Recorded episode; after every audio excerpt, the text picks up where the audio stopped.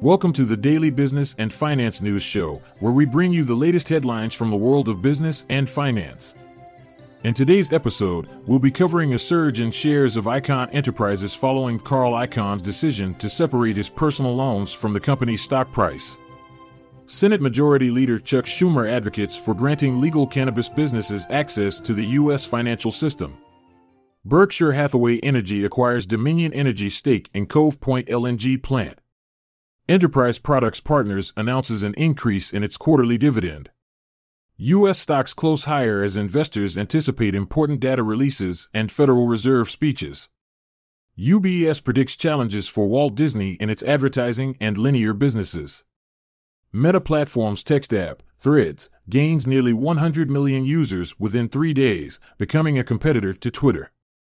Citi revises its outlook on the U.S. market to neutral due to concerns of a potential recession in Q4.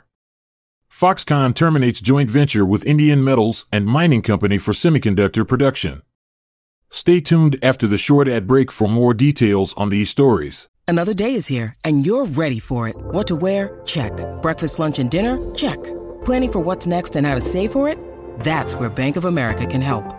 For your financial to-dos, Bank of America has experts ready to help get you closer to your goals. Get started at one of our local financial centers or 24-7 in our mobile banking app. Find a location near you at bankofamerica.com slash talk to us. What would you like the power to do? Mobile banking requires downloading the app and is only available for select devices. Message and data rates may apply. Bank of America and a member FDIC. Shares of Icahn Enterprises LP, listed on the NASDAQ under the ticker symbol IEP, experienced a significant surge of 13% during morning trading on Monday. This notable increase in share value can be attributed to recent news regarding activist investor Carl Icahn's decision to separate his personal loans from the company's stock price. The catalyst for this development was a report by a short seller that raised concerns about the potential connection between Icahn's loans and the fluctuation in the stock price. As a result of these concerns, there had been a substantial 40% decline in share value over the past two months. In response to these circumstances, Carl Icahn engaged in negotiations with various banks and subsequently made amendments to his loan agreements.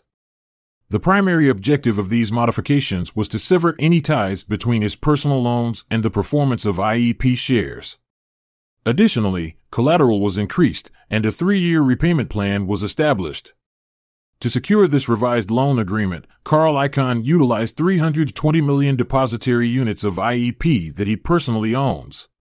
Furthermore, $2 billion worth of interests in private investment funds managed by IEP were also included as part of this arrangement.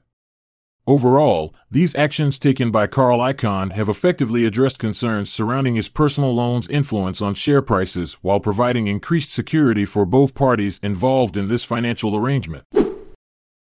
Senate Majority Leader Chuck Schumer is advocating for a bill that seeks to grant legal cannabis businesses access to the United States financial system. The success of this legislation hinges on the cooperation of Republican colleagues. Known as the Safe Banking Act, the proposed bill aims to protect and regulate banking services for cannabis related enterprises. While previous attempts at similar bills have not been fruitful, Schumer remains optimistic about its chances this time. As a result of this development, there has been a notable increase in cannabis stocks and new opportunities have emerged for cannabis exchange traded funds. Berkshire Hathaway Energy has reached an agreement to purchase Dominion Energy's 50% ownership in the Cove Point LNG plant located in Maryland for a total of $3.3 billion.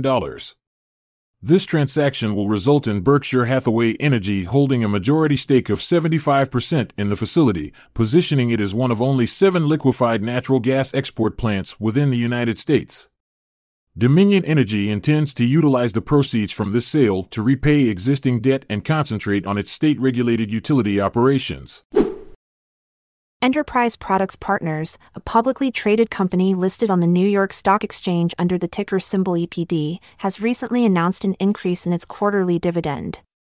The new dividend amount is 50 cents per share, reflecting a 2% increase compared to the previous dividend of 49 cents per share. This change results in a forward yield of 7.57%. Shareholders of record as of July 31st will receive the dividend payment on August 14th, while the ex dividend date is set for July 28th.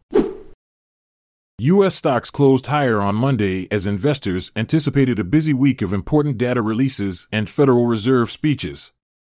The Nasdaq Composite increased by 0.18%, the S&P 500 rose by 0.24%, and the Dow climbed by 0.63%. The top performing sectors were industrials and healthcare, while communication services and utilities lagged behind. Treasury yields experienced a decline, with the 10 year yield dropping to 4.1% and the 2 year yield reaching 4.87%. Throughout this week, investors will closely monitor inflation data as well as earnings reports from major banks including JP Morgan, Citigroup, and Morgan Stanley. Walt Disney is anticipated to encounter challenges in its advertising and linear businesses, as stated by investment firm UBS. Analyst John Hodulik forecasts a 3.6% year over year revenue growth to $22.3 billion for the third quarter, with earnings expected to decline to 92 cents per share. The linear business might witness a 10% year over year revenue decrease due to a drop in advertising, while the studio business is also likely to weaken. Hodulik predicts that Disney's direct to consumer segment will gain less than 500,000 new subscribers this quarter. Despite concerns regarding the park segment, revenue likely experienced a 14% year over year growth, however, foot traffic declined by 23%. Full year earnings may decline in the upcoming years due to various factors. Meta Platform's latest text app, Threads, has quickly amassed nearly 100 million users within a mere three days. This impressive growth positions Threads as a formidable competitor to Twitter. Industry analysts predict that the app could potentially attract 200 million daily active users and generate an astounding $8 billion in annual revenue. Despite its current absence in Europe due to data regulations, Threads has garnered acclaim for its user friendly interface and genuine user experiences. As a result of the app's success, Meta Platform stock is projected to surge by 20%. Citi has revised its outlook on the U.S. market to neutral, citing concerns of a potential recession in Q4 due to the Federal Reserve's tightening policy the bank predicts a 5% decline in global earnings per share for this year, followed by a modest 5% growth in 2024. Additionally, Citi downgraded information technology stocks, including Nvidia, Apple, and Microsoft, due to possible pullbacks and recession risks. JP Morgan also holds a negative view on US markets. During Monday's trading session, the S&P 500 remained relatively unchanged at around 4,400 points.